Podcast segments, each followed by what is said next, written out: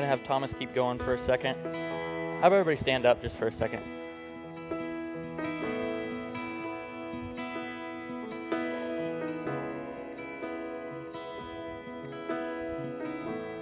Thomas, we go into the chorus again? There's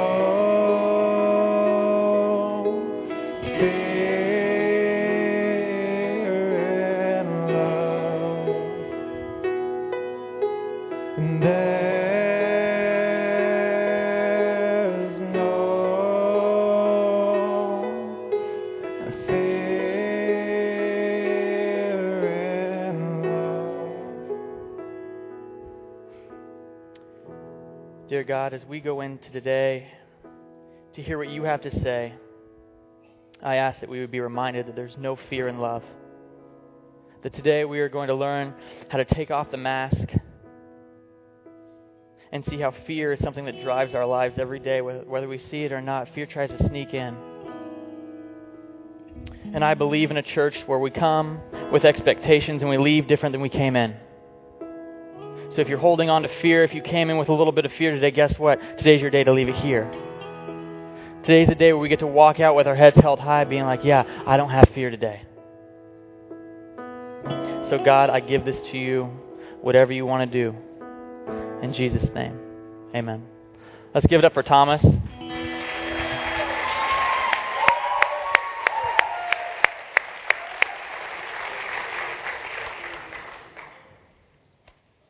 How's everybody doing? Wow, we get a packed house today. I preach. Thanks a lot. Man, that's great. I love it. Um, this week, as I was preparing, I got to talk to a lot of incredible people um, about what do they do, how do they how do they get up here. I got to talk to Steve, and he gave me some tips and some pointers, and Michael gave me some tips, and Pastor Jim sent me a really beautiful text just to calm any fears that I have. Um, but I'm not really that scared because this is family. And it shouldn't be hard for a pastor to have to get up and to speak because he's around family and around friends and people who love him and know his heart. So that's what we're going to do today. I was trying to figure out how I was going to start, if I was going to jump right into the word, and so I was thinking back to some different pastors in my life, and I didn't know if I should start with a joke, um, or if I should start with a story, if I should start with the scripture. I couldn't figure it out. So um, last night, 11:30, I was like, God's like, "Hey, just be you, and see what happens." So I'm going to tell a little story about myself. Um, I went to a Bible college uh, my freshman year, and I was in a Bible class that lasted the whole year, and everybody was so scared of this Bible class. Um, the teacher had been teaching it for 45 years. Um, his name was Marion Bontrager. And in this class, um, at the end of the year, you had to recite from Genesis to Revelations everything that you could remember. Um, it, for people who spoke it, it took three and a half hours. For people who wrote it, it took six. It took six hours to type it up. And it wasn't the whole Bible, but just the main parts. They call it the hermeneutics and the bridge. And um, I decided to type mine because back then I didn't really like speaking in front of people. And so I typed mine, and I already had a C in the class, in Bible class. I had a C. And I'm in the lunch line the day after I gave my presentation, and my teacher comes up to me and he said, Matt, you got an F on your paper. And I said, okay. And he looked at me, and I'll never forget this. He said, out of the 45 students, you're going to be the pastor. And I said, why do you say that? Because uh, I was really disappointed, and I thought, well, after this Bible class, I'm done. And, and he said, well, everybody wrote about how man played a part with God, but nobody saw how God played a part in man, except you. And, and so I believe that, that God is on a journey with us. It's not all about but what we're doing for Him. It's already what He already did. And that's what we're going to talk about today, is what God has done for us. He loves to do relationship with us. And I believe that's why it's Father, Son, and Holy Spirit. There's three. It's a relationship. Jesus had 12 people. He didn't need them. He wanted them. we actually need people and we don't want them. So it's a little bit different for us. Who, um, you don't have to raise your hands, but I'm an introvert now. I was an extrovert in college, but I have started to change, and so I'm starting not to like being around people as much. Um, but I'm trying to balance it out because my girlfriend is a huge extrovert and loves being around people, and so there's got to be some balance. And so I'm figuring out that. Um, before I jump into what I want to talk about, today we're going to be talking about the masks that we wear. And if you want to, you can turn to Matthew 16 and just put your finger there. We're not going to, I'm not going to jump into it just yet. But the masks that we wear. And I really want to try to tie in what Steve talked about last week, and I took some notes about what Steve talked about because we're on this thing about community, about living life together, not living life alone. Small groups is a piece of it. Is getting into a, getting into a small group so we can do life together. I want to be a church that does life together because if we can't do it out here, we're never going to do life together out there. So we've got to figure it out inside the church. So last week, Steve talked about bridging, kind of bridging the gap and different barriers that we have. One point that Steve made, he says, We are created for community. I believe that. Love God and love others. He talked out of John. People need people. We got to hear that uh, wonderful song. Who was that by, Steve? Bar- oh, sorry, Barbara Streisand. That's it. Sorry. Whoa. People need people. I agree. Um, this is the most powerful thing that I got out of what Steve said last week. He said, Adam gave us brokenness as he left the garden. And I believe that as Adam gave us brokenness when he left the garden, I believe we picked up a mass that we inherited in the garden. That's what we're going to talk about today the masks that we inherited in the garden. We're going to talk about a whole bunch of different kinds of masks. We're going to talk about why we put them on. I'm going to talk about mine. Um, and I hope, well, I believe we all have a mask. So I want you to look at your neighbor and say, I have a mask. Let's just get it out of the way. Okay, now the other person on the other side, I have a mask. Okay. I'm a high school pastor, a middle school pastor, so I love when people are talking back and forth. I'm used to people talking the whole time I'm talking, so it's okay if you guys do that. It's okay. I'm used to that. Um, no, they're, they're awesome. Um, something that I, another thing that I got out of what Steve said is identity is built on God's truth or Satan's lie. We get to decide. Is our identity going to be built on God's truth about who He says we are or Satan's lie? God created us in the garden, and Satan made a counterfeit. Satan can't really create, I don't believe. He can create anything new. He just takes what the Lord has already done and he twists it just a little bit. He's a counterfeiter, he duplicates. So God created us, and Satan went up to Eve and he said, Here, I want you to take this counterfeit. He slides it over to Eve. Take this counterfeit. It's just a little bit off. You probably won't be able to see it. And put your mask on. Steve joked around with me the other day. He said uh, the first mask was actually a bush they hid behind because masks are all about hiding who we really are. They had everything they ever wanted. They had a relationship. God created Adam and Eve for relationship. He walked through the garden with them, it says, because he wanted a relationship. And then when we see the fall, when Eve put on her mask, that the enemy, enemy made a little duplicate, all of a sudden, there was the fall. And their hiding started. And there the mask started. So today, if you get one thing out of my message, it's I want to leave the mask in the garden. I don't want to pick it up every day. I wear a lot of masks, and my mask is fear. Um, I'm going to tell a little story about myself and be open a little bit. Um, seven months ago, um, I lived with Steve and Cynthia Mattis, and I was upstairs and I was painting a bedroom for them, and I was moving a bed, and this bed broke, broke completely. And I was like, oh my goodness, I'm going to get kicked out of this house. I mean, I was, I was shaking. I, I don't like breaking things. Um, and I broke it and I tried to put it back together. And I was like, how can I hide this? All of a sudden, my human nature comes out. I'm going to hide it. Maybe I could buy a new bed. Oh, this bed's like, bed's like 80 years old. I'm never going to find this bed again. And I was shaking. And Steve calls me down for dinner, and I'm like, I'm not going tonight. In my head, I'm like, I, I don't know why I'm so scared to tell them about a bed. And I should have known the, the Holy Spirit was pushing something, pushing on something in my heart. And I go downstairs and we start eating, and I'm quiet, just silent. I don't know if they remember. I was just just eating, and all of a sudden I was like, I got something to tell you. Like I was like, I got something to tell you guys.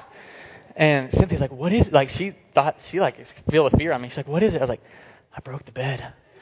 And, and I looked down. I looked down because I, I mean, I was ready for my punishment. And this is what the Lord, the Lord was working on something with me. And, and I told them, and like, what bed? And I told them, and they're like, oh, that old thing? Like, we can fix that. It's no big deal. Don't worry about anything. I'm still kind of shaking. And, and so that's how the night began. And the Holy Spirit started pushing on something. And I threw on my mask because I didn't want to face what the Holy Spirit was pushing on. I was scared that if I kept the mask off, I was going to have to deal with something. And I did not want to deal with what he was pushing on. So I pushed it pushed it under, put the mask on, said, I'm fine. Holy Spirit, I don't need to deal with it. Came into work the next day, uh, staff meeting. And we're having staff meetings. Staff meetings are a lot of fun. Um, should come to one. Everybody should come to one staff meeting and see. Um, they're a lot of fun. And, and Michael was talking about something, and I get defensive. And I look at Michael and I said, No, that's not how it's, and I'm not a defensive person. I was like, Michael, that's not how it's going to happen. And Michael did well in the beginning. Um, he, he, he gave me some grace, and all of a sudden I started being saying small remarks like, "Well, those are my kids, and that's my youth room, and this is my church, and it was me, me, me, me." And how quickly we put the mask on, it becomes about us and not about God. And if I would have known my trigger back then, I wouldn't have had that problem. But all of a sudden, everything became about me, and people were hurting me, and it wasn't about what God wanted to do. And so Michael fired back. Michael put on a mask as well. Um, he told me I could say that. And, and 30 minutes later, I go into Michael's office, and, well, as soon as staff meeting was over, I went to my office, and I was like, who was that person? I don't know that person. And I was, I was getting real upset with myself, and Holy Spirit right away is like, hey, you need to go apologize to Michael. I said, oh man, I don't want to. Um, I, I still had the mask on, so if you could picture it, I walk into Michael's office, and as soon as I walk through the doors, I kind of go like this, and I'm just, I'm all open. I'm as vulnerable as it can get, and I look at Michael, and he's like, what's going on? And I started crying. I was like, I don't know what's going on. And I bawled for 30 minutes with Michael. I'm not a crier. Um, and I started crying, and Michael started tearing up, and we were able to quickly get to the root of where my mask came from. And since then, I don't think we've had a staff meeting like that. Um, doesn't mean the temptation doesn't come where the enemy's like, here, here's your mask, throw it on real quick. That temptation comes all the time. But I'm getting better at leaving it in the garden. And that's what we're going to do today. Um, I have three incredible interns. Um, I started an internship program six months ago um, for the high school. And what that means is for five months, um, they get to spend an extra hour a week with me, and we just they get to see how I lead. They get to ask questions. I get to throw things at them like, "Hey, what if I was a youth and I came in and said I was struggling with suicidal thoughts? What if I came in and said I was struggling with pornography? How would you handle it? What would you say?" And we work through that. We talk about how to ask deep questions. We talk about being silent, and actually, people will tell you the issue, and people will tell you the answer if you listen long enough.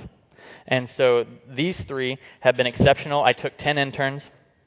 Uh, these three um, really stepped out in who they are, and they have grown these last five months. They live it at their schools, they live it at home. Are they perfect? No. None of us are. None of us are perfect, but these three really showed up and put in the work, and so um, they kind of won an award. Um, I'm not all about award systems, but what I am about is seeing growth and honoring that. And so these three, actually, because of all their hard work, they are going on the mission trip for free this year. Um, they're going to New York City, and they will be leading a night in New York City, and they get to talk in youth group, and they're talking up here with me today. So would you guys give these three a round of applause as they come up?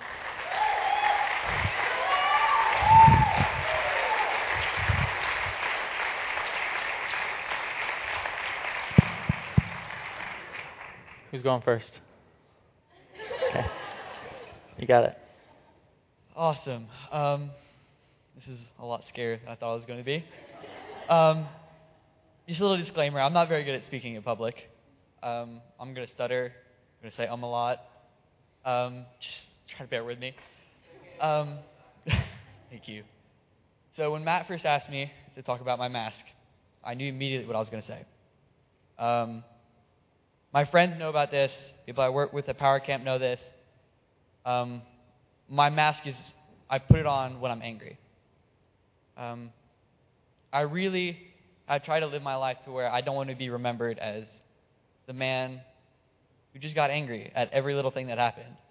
I kind of wanted it to be remembered as who could take the hits and still move forward. But in that, wearing that mask all the time, um, I guess people sort of just looked at it and said, hey, he can take the hits, so let's give him more hits. Let's see how much it takes to break this kid down. Thankfully, I thank God every day for this, for my lovely friends, for this youth group, for Matt, for everyone who's influenced me here. Um, I've learned to start taking the mask off and leaving it in the garden, just getting rid of it.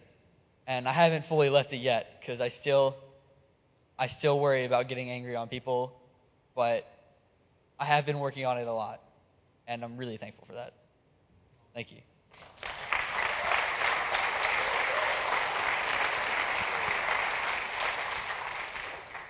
Hi, I'm Noelle.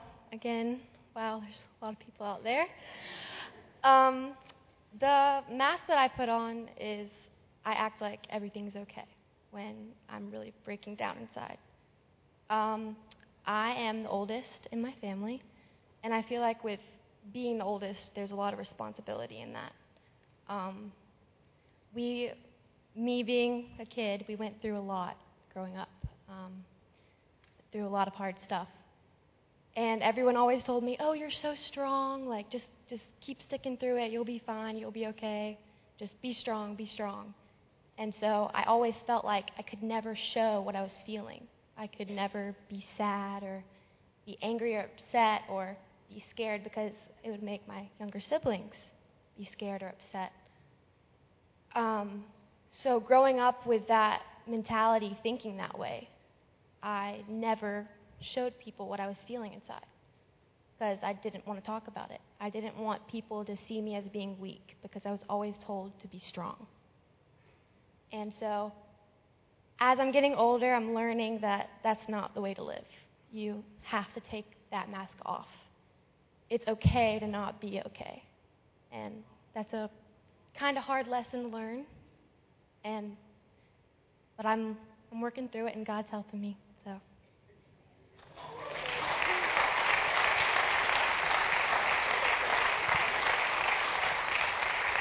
Okay.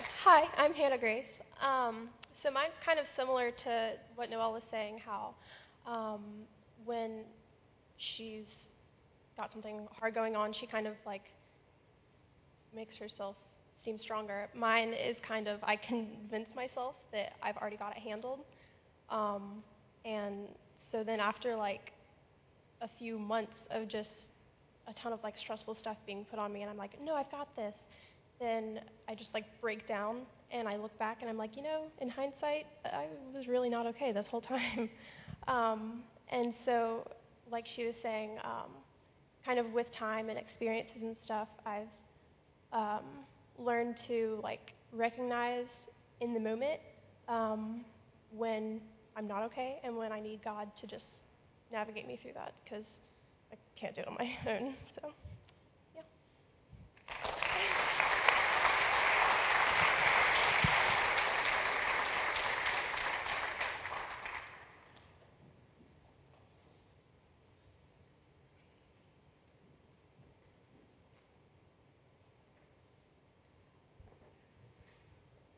Thank you guys so much for your courage um, to come up here. Weren't they great? Can we hear it one more time for them?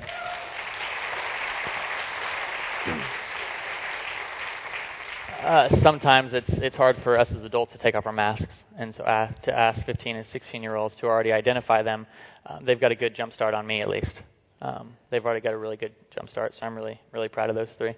Um, if you guys are note takers, here's a time to start taking notes if you want to. Um, my mom would always quiz me when I came up from church. What'd you learn? Um, so she knew, and so today, mom, I know you're watching. I uh, I took my notes and I'm ready. Um, so the masks that we wear. Why do we wear masks? To deceive. One of the reasons why we put on a mask is because we want to deceive, and it might not even come out of a place that like we're bad intentions. It's just we don't want people to see who we really are. So we're going to deceive them, and we're going to make ourselves look a little bit better than we actually are. And uh, by doing that, we're not being original. I mean, I could easily stand up here and not be vulnerable and deceive you all and act like I am perfect, but I don't believe there's a perfect pastor. I believe that there are a lot of broken pastors.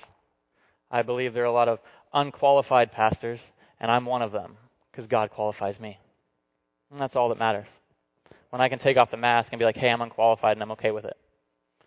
So, one of the ways is to deceive. Um, the biggest one for me, and at the root of all of it, is fear. Because of fear, the very first mask was thrown on because Adam and Eve were scared of God. He was going to find them out. The enemy threw over this mask, and all of a sudden, here was fear. You guys don't have to raise your hands, but I'm sure most of us, our mask is fear. What are people going to think about me? What if I take a lead at church? What if I want to change something at church? Everybody, everybody's to probably get on my case. You know, there, there's a fear that we live under, and there's a fear that we put on our face. And so we don't do those things.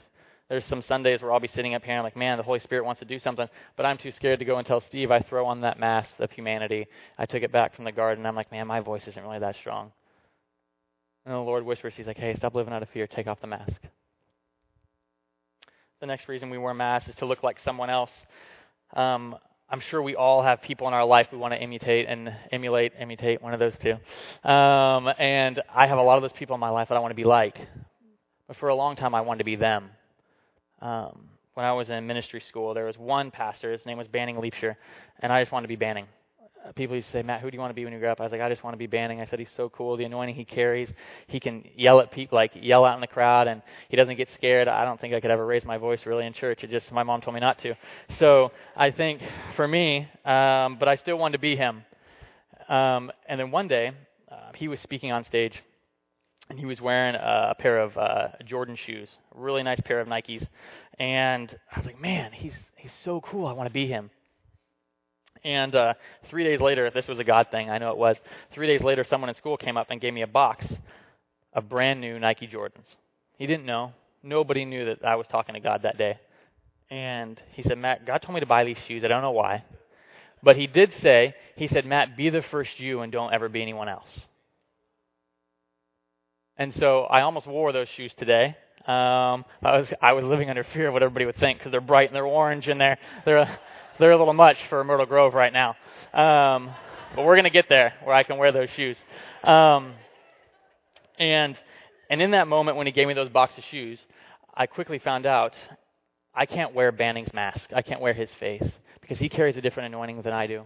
I could copy his message word for word, and it's not going to leave the same exact impact as it does for him because he has a different anointing than I do, and he could never be me. Banning will never walk in my anointing, and I'm okay with that. I'm okay with that. So the, another reason we put on a mask is to look like someone else. Uh, this is one that I see maybe being um, working with youth a lot. Is a mask that people put on us. Expectations that people put on our lives.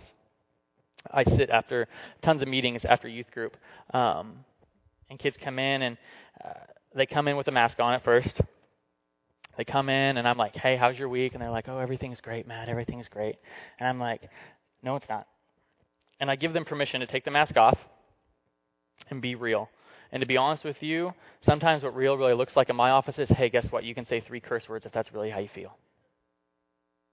Because I'd rather have real, unmasked people than masked people that say everything's fine. Because when we keep the mask on, no freedom comes. The Lord needs us to become unmasked to get our freedom. And kids are getting freedom. They're able to say a couple words because that's how they feel, and I'm like, hey, that's okay. Because all of a sudden, if a kid trusts you, he's going to trust what you say. If he trusts what you say, he's going to trust the one you believe in, and then he's going to change. I don't need kids to come in my youth group and be changed right away. I need them to see there's something better, and there's a vision and a life worth living a little bit more. And if it takes the process of them saying a couple words and being real, that's okay with me. Because their whole life they said, hey, you didn't make the grade, you're not getting A's, you're not being good enough, hey, you're not your older brother. Put on the mask of your older brother because he's succeeding. Sometimes in life, we put on other people's masks, and I see that a lot. I'm sure people put masks on you guys. Growing up, if you think back, people would say, hey, you're not making the cut. You're not making the grade. You're never going to make it. Try to be more like this person. This is probably the, the root of my whole message if you don't remember anything else. Um, masks are all about identity. Once we truly believe in the, the first face that God gave us, and we walk out of that, we're going to have a beautiful life. We're going to walk in authority. We're going to walk in who God called us to be, but every single time we pick up the counterfeit that looks a little bit like us but isn't, all of a sudden we're walking around like a big shot, like we have it all together, like nothing can touch me. Like all the, the, these three just said, I had to seem strong so nobody thought I was weak. You know, sometimes what we see as weakness, God sees as wisdom. You can write that one down. Sometimes what we see as weakness, God sees as wisdom. And I'll, I'll, I'll, let, I'll be vulnerable for a second. There are times in my life, um, in high school, I struggled, struggled with pornography. In high school, I had a problem. God broke me of that problem and now I have accountability partners, and things are great. And I've been 100% clean for three years, haven't looked at a thing. But you know what? Sometimes there are nights I know myself well enough where I leave my cell phone and I leave my computer in my office. And people have come up to me like, hey, you're not really free. That's weakness. And I was like, no, I think that's wisdom. I know myself.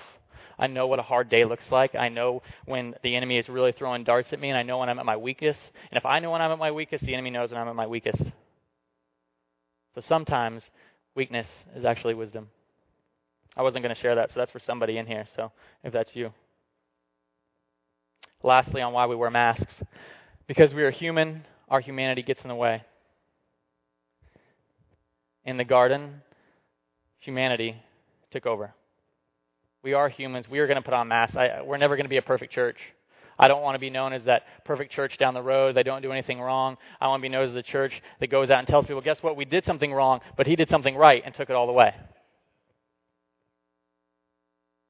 That's the kind of church we need to be. That's the kind of church I'm going after. That's the church why I came here is to see what God could do. We're human. It's okay. Now we can turn to the Bible. If you guys have your finger in Matthew 16, one of my favorite people in the Bible is Peter. Um, Peter reminds me of myself. He said a lot of great things and a lot of stupid things. He um, had faith to get out of a boat. He rebuked Jesus. He, as we're going to see in a second, he was called the rock. He denied Jesus three times. Um, Peter's like all of us in a lot of ways, so I like I want to speak from him. So if you will turn to Matthew 16, we're going to start in verse 16. So 16, 16 is right after Jesus asked, "Who do you say I am?" Simon Peter answered, "You are the Messiah, the Son of the living God." Jesus replied, Blessed are you, Simon, son of Jonah, for this was not revealed to you by flesh and blood, but by my Father in heaven. And I tell you that you are Peter, and on this rock I will build my church, and the gates of Hades will not overcome it. I will give you the keys of the kingdom of heaven. Whatever you bind on earth will be bound in heaven, and whatever you loose on earth will be loosed in heaven. Peter was called the rock. We walk in greater authority when we choose to live an unmasked life. I, I believe that Jesus did everything on purpose. I believe he did everything on purpose. In five verses, here in a second, we're going to see quickly he went from rock to Satan, but he was still the rock. He was first the rock. That was his identity. And when we choose to live out of our identity and live an unmasked life, we walk in a greater authority. In verse 18, it says, I tell you, Peter, on this rock I will build my church, and the gates of Hades will not overcome it. There's an authority that goes with that verse when he says the gates of Hades will not overcome you. There's an authority. So if you're going through anything in your life, your wife's sick, your family's going downhill, you're struggling with pornography, you're about to lose your job, the gates of Hades cannot prevail you because you've already been called the rock. The Holy Spirit already lives in you. He already did the work when we live an unmasked lifestyle, we're not scared about what everybody else thinks about us, when we don't live in fear of what um, other people are saying about us, we walk in a greater authority where we just get to be the rock. Peter didn't have to do one thing, he just had to be the rock. We're talking about community in this series, we're talking about community in small groups, doing life together. To do life together, we've got to take the mask off. Because if we don't, I'm going to go to a small group and I'm never going to know who you are we, uh, myself and Brittany, um, Brittany Conrad, are you in here? There you are. Um, we get to lead a small group together. And it's so much fun every Wednesday night to be able to go and to lead with her and to see my leader, Michael, sit there and learn from us. And one of the things that's great is I think it was the second month we decided to send everybody home with homework. um, husbands and wives, and we said, go home and ask your wife these questions. Wives, go home and ask your husbands questions. Take off the mask for 15 minutes and see what happens. I was like, and the next week, I want to hear if you guys got in a fight. I want to hear what happened because we're so scared of fights. But fri- fights sometimes they bring wholeness. They take off the mask for sure because all of a sudden we're on mask and we're just kind of going crazy sometimes. But at least it gets out what we're actually feeling. And in our small group, we have seen people come together in just a short couple months that we've had and become vulnerable and become real and talk about anxieties they've had their whole life that nobody ever knew about. So much freedom happens when we take off the mask. The person behind the mask must trust what God has said about their identity before they ever see it themselves. I want everyone in here to think back for a second of one thing that God has told you about yourself in your life. One thing. Okay? And if that and that and we grab that one thing, and have you seen it come to pass yet? For me, uh, I was 13 years old. Uh, most of you guys know my story. Moving around a lot, didn't have a dad, he chased us down, all that, all that kind of stuff. At 13 years old, the Lord said, "Hey, you're going to speak to 5,000 people someday. You're going to preach." And I said, "No, I'm not. That's not going to happen." Um, as the years went on, and sometimes things got worse, and then things got better, and then I went away to college and lost my vision for a little bit. I was always still Matt George at 13 years old when God said, "Hey, you're going to speak to 5,000 people." And there were days I put on the mask in college. There's been days here where I put on the mask. Right now, I feel pretty unmasked, but at, lunch, I'm going to get tempted to throw on a mask because you know what? I, I fully believe because I have a lot of confidence I believe people are going to say, hey, Matt, you did a good job. And very quickly, I can put on the mask and be like, yeah, I know I did. I did really, really great. And I, I become arrogant really fast. Arrogance is a mask. Humility is living unmasked. And so growing up, if you would see my life, you probably would have agreed with myself, there's no way he's ever going to speak to that many people. Well, listen, I got 320 today, so I'm on my way. Okay? I'm on my way. So the person behind the mask must trust what God has said about their identity before they ever see it themselves. Jesus called Peter the rock long before he ever acted like the rock. Jesus called Matt the pastor before Matt was ever on a stage. Jesus called Matt the pastor when he was failing Bible, Bible class. Jesus called Matt the pastor when he didn't have any money when he had 97 cents in his bank account one morning. I remember looking at that and I showed my best friend. I was like, hey, one day there's going to be like thousands of dollars in here. He's like, amen. Jesus still called me the pastor when maybe no one else saw it, or maybe I lost that vision, or when I put up the mask and being like, God, I'm not the rock. And he said, Yes, you are.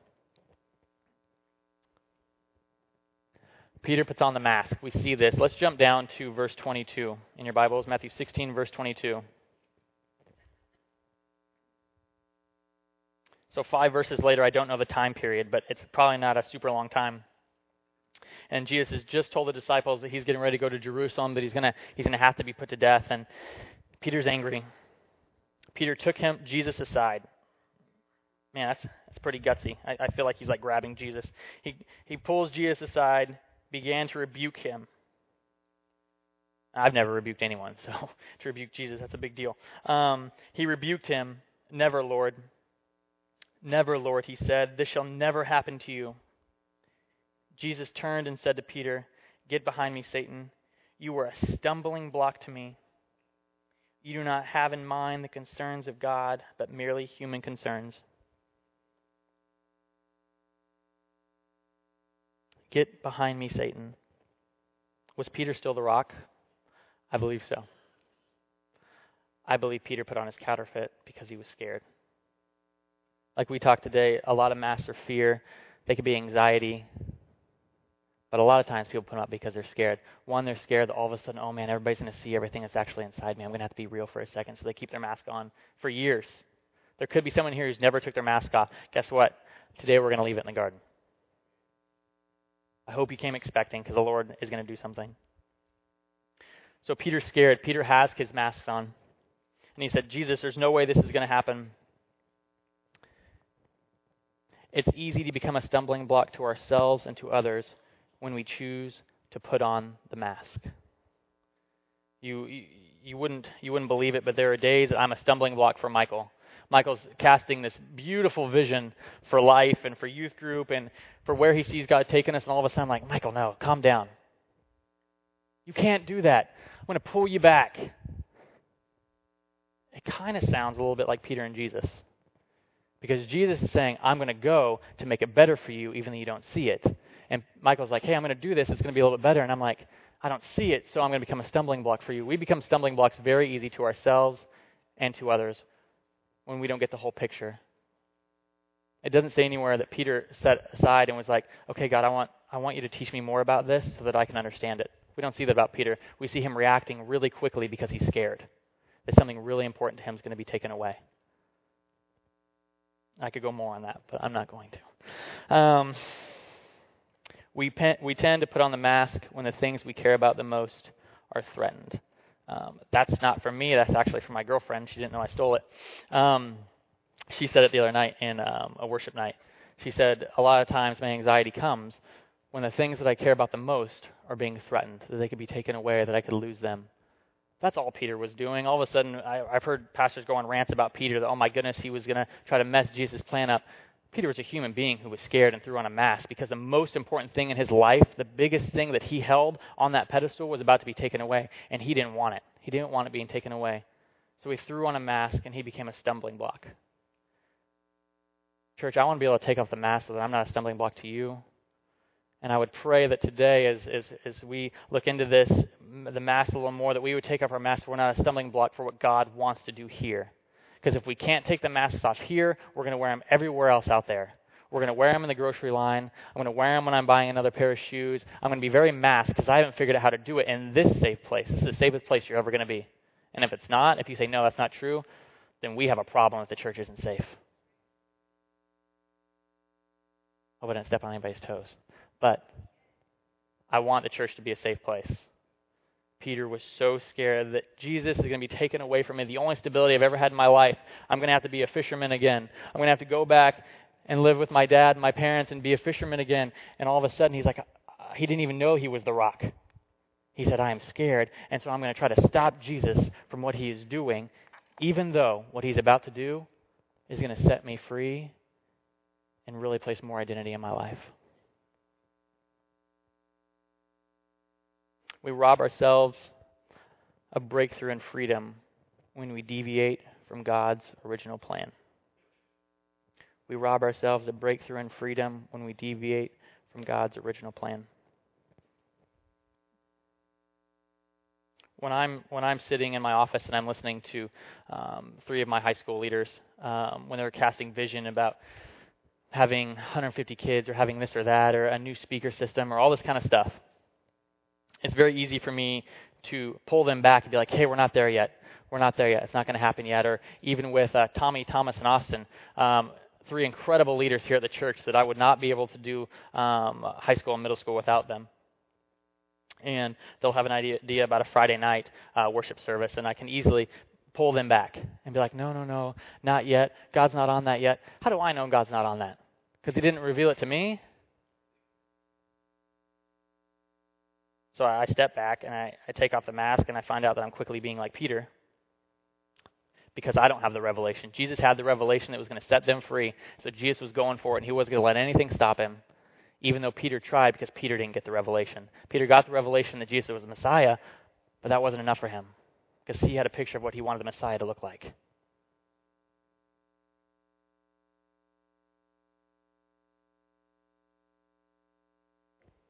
So this is probably the funnest part, I think. Um, I hope, like I said, I hope I didn't step on anybody's toes. I, I listen to a lot of preachers where they tear the people down and they build them back up, and it works great for them. I don't think I can do that. Because um, if I don't get you built back up, and I might not have a job in the morning. So I'm gonna I'm gonna do a really good job at building you back up. Um, taking off the mask. This is the thing is, is this mask issue. This is an issue that's been around since the garden. Like I said, we all have one. I just want to get really good at being able to take it off before all of a sudden I can't do community really well. You know, I've I've walked around this church now for a year and a half. I'm gonna be honest. I've seen a lot of masks. I've seen a lot of masks step into my office, and um, and I don't feel like I have the authority yet to be like, hey, step back outside, take the mask off, and then come back in. because I want to do life really, really well. I want to I want to be known as a church that like I said it a couple weeks ago. I want to be I want to be known as a church that's known for what we're for, not what we're against. I want you to come in and tell me about all the things you're for, not bash me about all the things that you're against and that you don't like about what I'm doing. Tell me what you do like. Then take off the mask, and with that, I'm going to trust you to be able to give me wisdom to be like, hey, maybe you could work on this a little bit more. Let's take off the mask as a church so that we can actually be an influence and make disciples like God intended us for us to do. Taking off the mask. Taking off the mask starts when I humble myself before the Lord and trust that He knows what He was doing. Peter took no time, at least it doesn't say it in the Bible, where Jesus said, I'm going away to Jerusalem. Peter, knowing He's the rock, could have pulled off some time and been like, okay, God, I do not agree with Jesus right now. What's going on? Please make it known to me what's going on. Um, Steve, Michael, Jim, we don't understand what's going on with the church. I'm going to step on a toe. Instead of sending an email and standing behind your mask and being scared to do a relationship really, really well because you value the relationship, come to the office and talk to them. Come in with a heart that says, Hey, I love you. I don't understand what you're doing.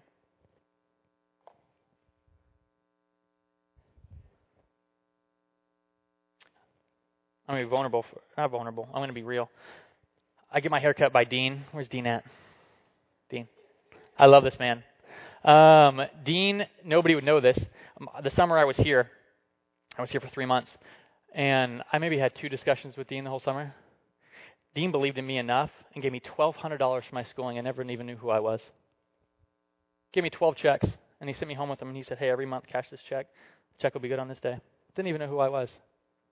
He believed in me, and I believe in Dean. I believe what he is doing. And so, from my heart, hear my heart, stop sending Dean emails that you don't agree with worship.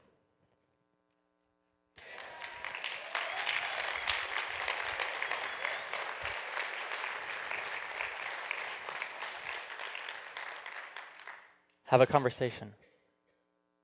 Take off the mask. That was not meant to be hurtful. That cl- those claps, I, those were not meant to hurt you even more. This is not me throwing arrows at you. This is saying, hey, let's do community and come and be like, hey, Dean, I do not understand why this is going on. That's all it takes. Because community and relationship is more important to me than whatever song we sing. I can, we can sing a, a hymn every single week. I'm okay with that. I want to do relationship better than what songs we sing. And it looks like going having a face to face like, hey, I love you, don't understand, and when you play this song, it actually hurts my heart a little bit. I will take that a lot better than getting an email.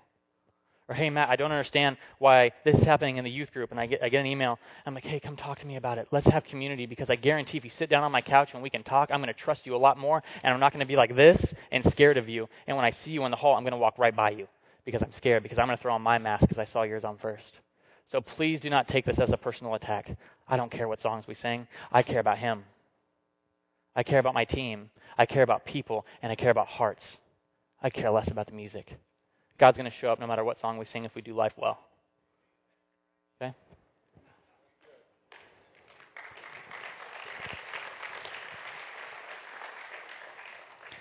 Man, I must feel at home if I'm talking like that because I'll talk that way with my family. Man.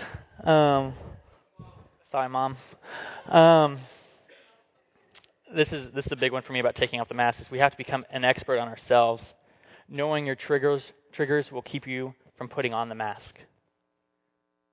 Uh, last Sunday night, my girlfriend and I got to talk to the youth group about um, relationships, how to do them well, how to pray for your spouse. My mom made me pray, not made me, but every night when I was from ages six to now, she's like, "Hey, don't forget to pray for your wife wherever she is." I did that my whole life. I prayed for. And so we talked to the youth and we said, become an expert on yourself those years when you're not dating. I believe that's true in every season of our life. We have to become an expert on who we are. Because if I'm an expert on who I am, I know the triggers before I put on this mask. I know, oh man, what that person just said, that hurt me. And I have a choice. My trigger is that person hurt me, and now I can throw on the mask and be fake and walk away from it and say, no, I'm good, I'm good, I'm good. And then another thing gets added on, another thing, and all of a sudden I leave a church. Do you know how many churches we have in Wilmington? Too many because people got upset and they left. I'm not saying everyone, there's different reasons why people leave, and I'm sure a lot of great people went up and had a conversations and things didn't change. But for me, I want to see that. I want to say, hey, I don't understand what's going on. I want to have a conversation before somebody gets up and leaves. The, the three boys I was talking about, Tommy, Thomas, and Austin, they do a worship night on um, Sunday nights. It's really great. Everyone should come. Um, and they want it on Friday nights. And they've been telling me, Matt, we want it on Friday nights. We want it on Friday nights. And I keep saying, no, no, no, no, no. Um, and I let them into my way of thinking a little bit. And I said, two weeks ago, I said, hey, I don't want to hear any more about Friday nights just yet. I said, I've been telling you no to see how you're responding. Now, I don't think that's trickery. I think that's looking for a heart who will be like, hey, you're saying no, but I'm still going to follow you. Because so often we don't get things our way and we leave. Or we say, we'll just do it a different night and we don't need to let Matt know. You know what? They responded so well and they're like, hey, thank you. Because all I want to do is see a heart. I don't want to see the mask. And when you tell somebody no, they have a choice to put on a mask or be like, okay, I don't understand why, Matt, but I'm still going to follow you because I trust your heart. We've got to trust Steve, Jim, and Michael and Dean. We have to. They are leading us right now. I trust them. I moved here for those three because I trust them enough to move across the country because I believe in their vision. I believe that they actually really do want community and they want to see Wilmington changed. And they don't want churches to just keep popping up because people are upset. They want to have the conversations with you that say, hey, I don't understand what you're doing, but I'll follow you. That's humility. That's coming into a meeting being like, hey, I'm upset, but I still love you and I just want to hear your heart. It's about heart for me, nothing else. We have to deny ourselves. Matthew 16, 24. Then Jesus said to his disciples, Whoever wants to be my disciple must deny themselves and take up their cross and follow me.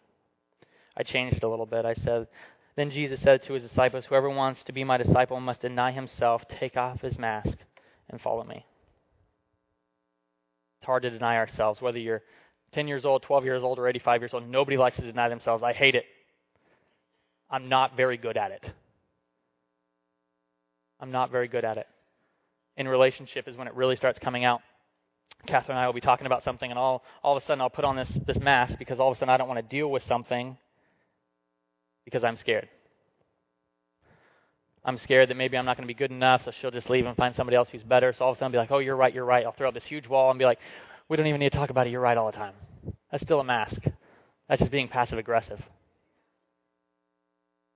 So we have to deny ourselves. We have to take off our mask if we really want to see this church be what I hear it wants to be. And I actually believe you guys when you say, we want our church to be great. Great. Greatness looks like sometimes becoming broken and taking off the mask and be like, hey, I'm hurting when you're speaking because I don't understand what you're saying, Steve. Michael, I do not understand your vision. It scares me. I don't want it. Hey, that's okay that you have those feelings. That's totally okay. But what would it look like to have a conversation with one of them about it? Or with myself when we take off the mask as a church?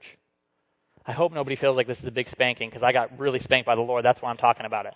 So please, I, I did. This is the last thing for me. This is my one thing. Community happens when I take off the mask and I leave it in the garden. That's quotable, tweetable, put it on Instagram. That's that's the one thing that I worked on all week. Everything else the Lord just kind of kind of gave me. Community happens when I take off the mask and I leave it in the garden because we inherited the mask. It's still going to be there. Steve joked around, where do people keep their masks? And I'm like, I don't know. He's like, maybe in their sock drawer. Maybe they keep it in the closet. Maybe they keep it in their car. Maybe ladies keep it in their purse. I don't know where you keep it, but you have one. And church, I'm not asking you to be perfect because you know what? My mask is right here all day long, and I know my triggers, and I know when I throw it up, but I want to get really good at not, at not just putting out the fires and the messes that I make. When I put on the mask, I want to get really, really good at preventing myself putting on the mask. We run around trying to put out so many fires saying, oh my goodness, this fire and this fire, and we drive ourselves crazy when we just need to learn how to prevent them from even happening. All I want you to do is learn how to prevent, prevent yourself from putting this thing on. That's all I want. I'm going to give us one little uh, snapshot of Peter before we leave. In Matthew, if you want to turn there. Once again, I apologize if I stepped on toes, but I didn't call you Satan. So I'm not as bad as Jesus was. So,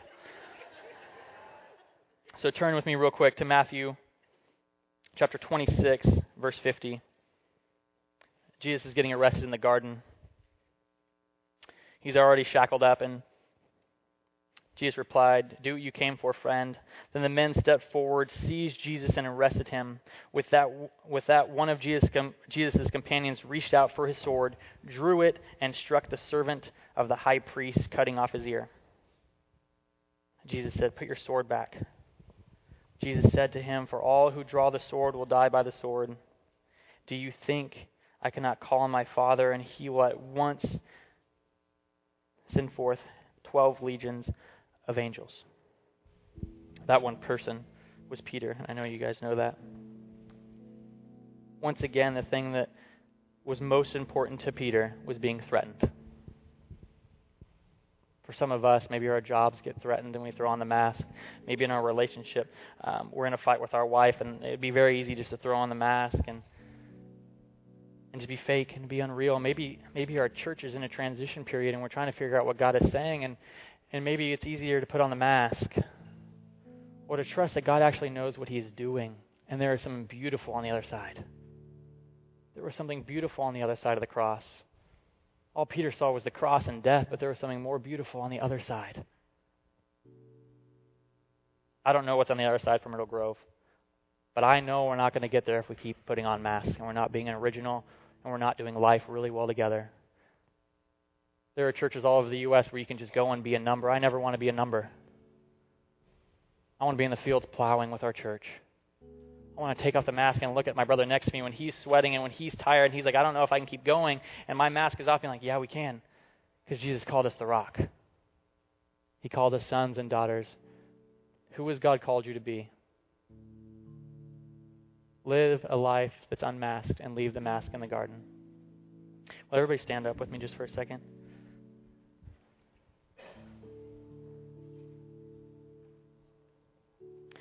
Like I said, I'm a high school pastor, and I, I love asking the kids to do things with me.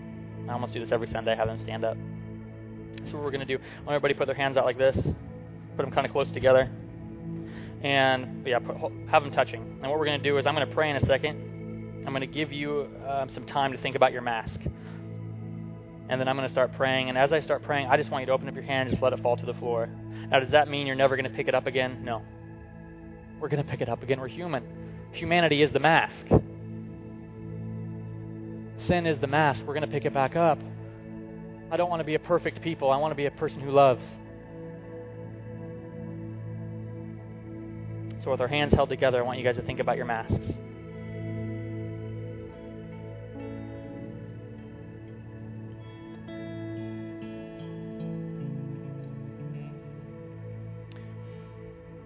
Dear Heavenly Father, I just thank you so much for the rich heritage of this church, for the roots that go deep, for the babies that are in the nursery, all the way up to 80, 90, 99, 100 year olds. You know what? We're all precious in His sight.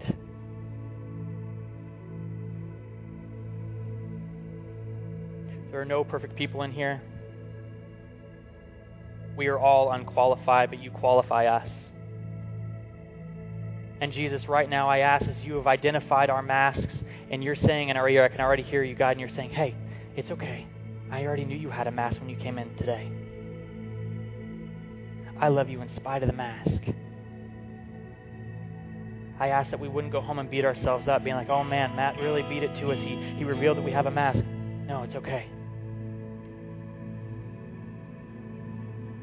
We don't have to be perfect. But right now, God, as we open up our hands, I just I do it as a declaration that we're going to start letting the masks fall and leaving them in the garden. So you guys can do that on your own time right now. If you guys want to open them up, that's great. But this is a sign to the Lord like, hey, we do want to see change.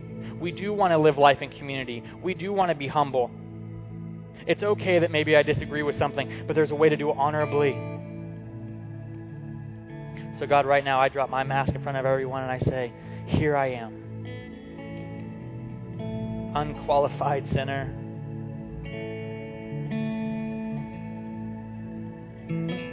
was only up here because you believe in me, and He believes in each person in here. There's no degree that got me up here. That's why I told the story. I failed the class. But God passed the class. He made me enough, and He made you enough.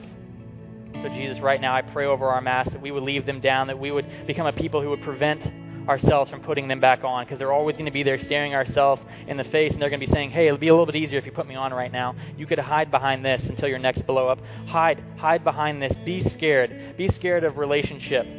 Oh, relationship isn't that big a deal. Just leave. Just leave. You can you can have it somewhere else. Just leave. Relationship isn't that big a deal. No, relationship is what it's all about. Because I guarantee you, if you cannot do it here, you will not do it outside of these walls. Right now, God, we lay down our masks, and I thank you so much for this church and for what they have given me. I thank you for Myrtle Grove, that its best years are still ahead of it, not behind it.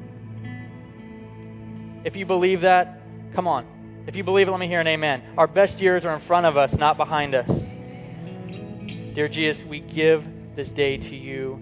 In Jesus' name, amen. Joseph has been working on a song. We're not dismissed just yet. Joseph has been working on this song. It's beautiful. Don't leave yet. Rejoice with us for this song, knowing that you left your mask. Dance if you want. Get in the aisles and dance on your mask. I don't care. Because today we're leaving different than when we came. And if you believe that, let's go after it.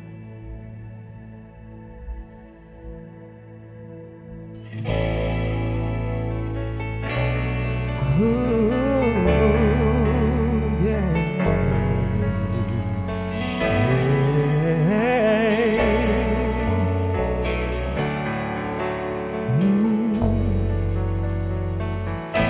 And I was stumbling in the darkness, couldn't see my hand in front of me.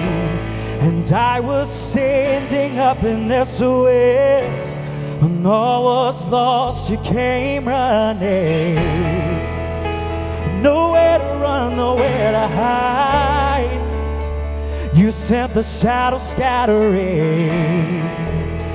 Went through the cloud of piercing light. And then I saw you shine, shine, shine like the sun. You're waking us to life. We've only begun. Every fear, every doubt disappears when you shine on us. Oh, when you shine, shine, shine, shine like the stars. You are the first love to open my heart, and I know every dream comes alive when you shine on us. Oh,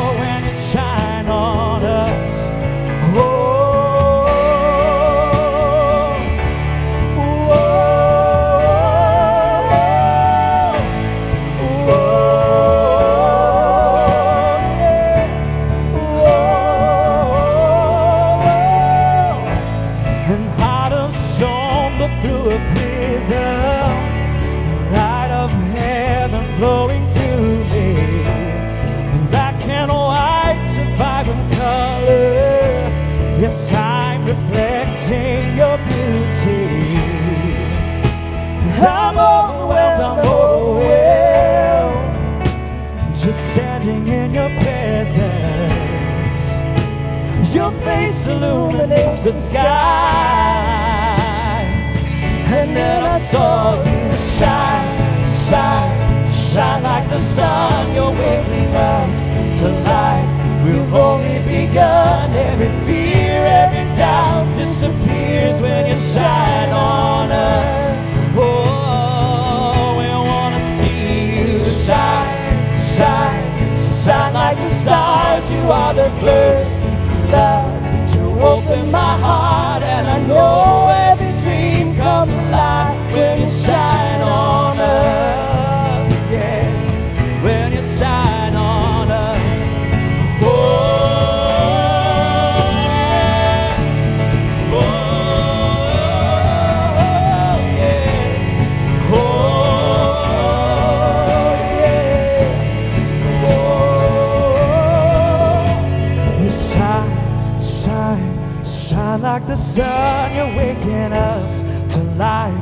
You've only begun. Every fear, every doubt disappears when you shine on us. Yes, we want to see you shine, shine, shine like the stars. You are the first love to open my heart.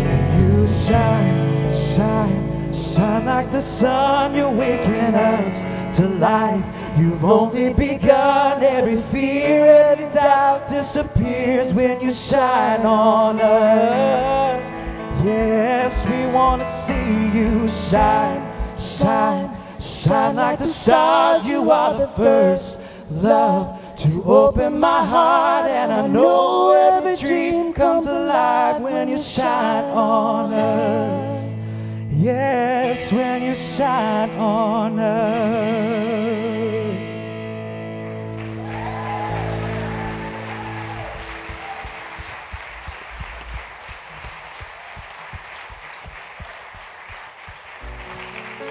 Lord Jesus, we praise you for today. Lord, we praise you for Matt's courage. We praise you for his authenticity. And Lord, we charge your people today as we go out of here, as we sit down for lunch, as we share our lives, to take off our masks. Lord, bless us, and may we be a church who is known for that ruthless authenticity and then the great love of Jesus shining through it. Go today in peace. If you need special prayer, if you want to pray about a mask, there'll be some people up here, the prayer team, to pray with you. What a beautiful Sunday. Matt, thank you. Blessings in the name of Jesus. Amen.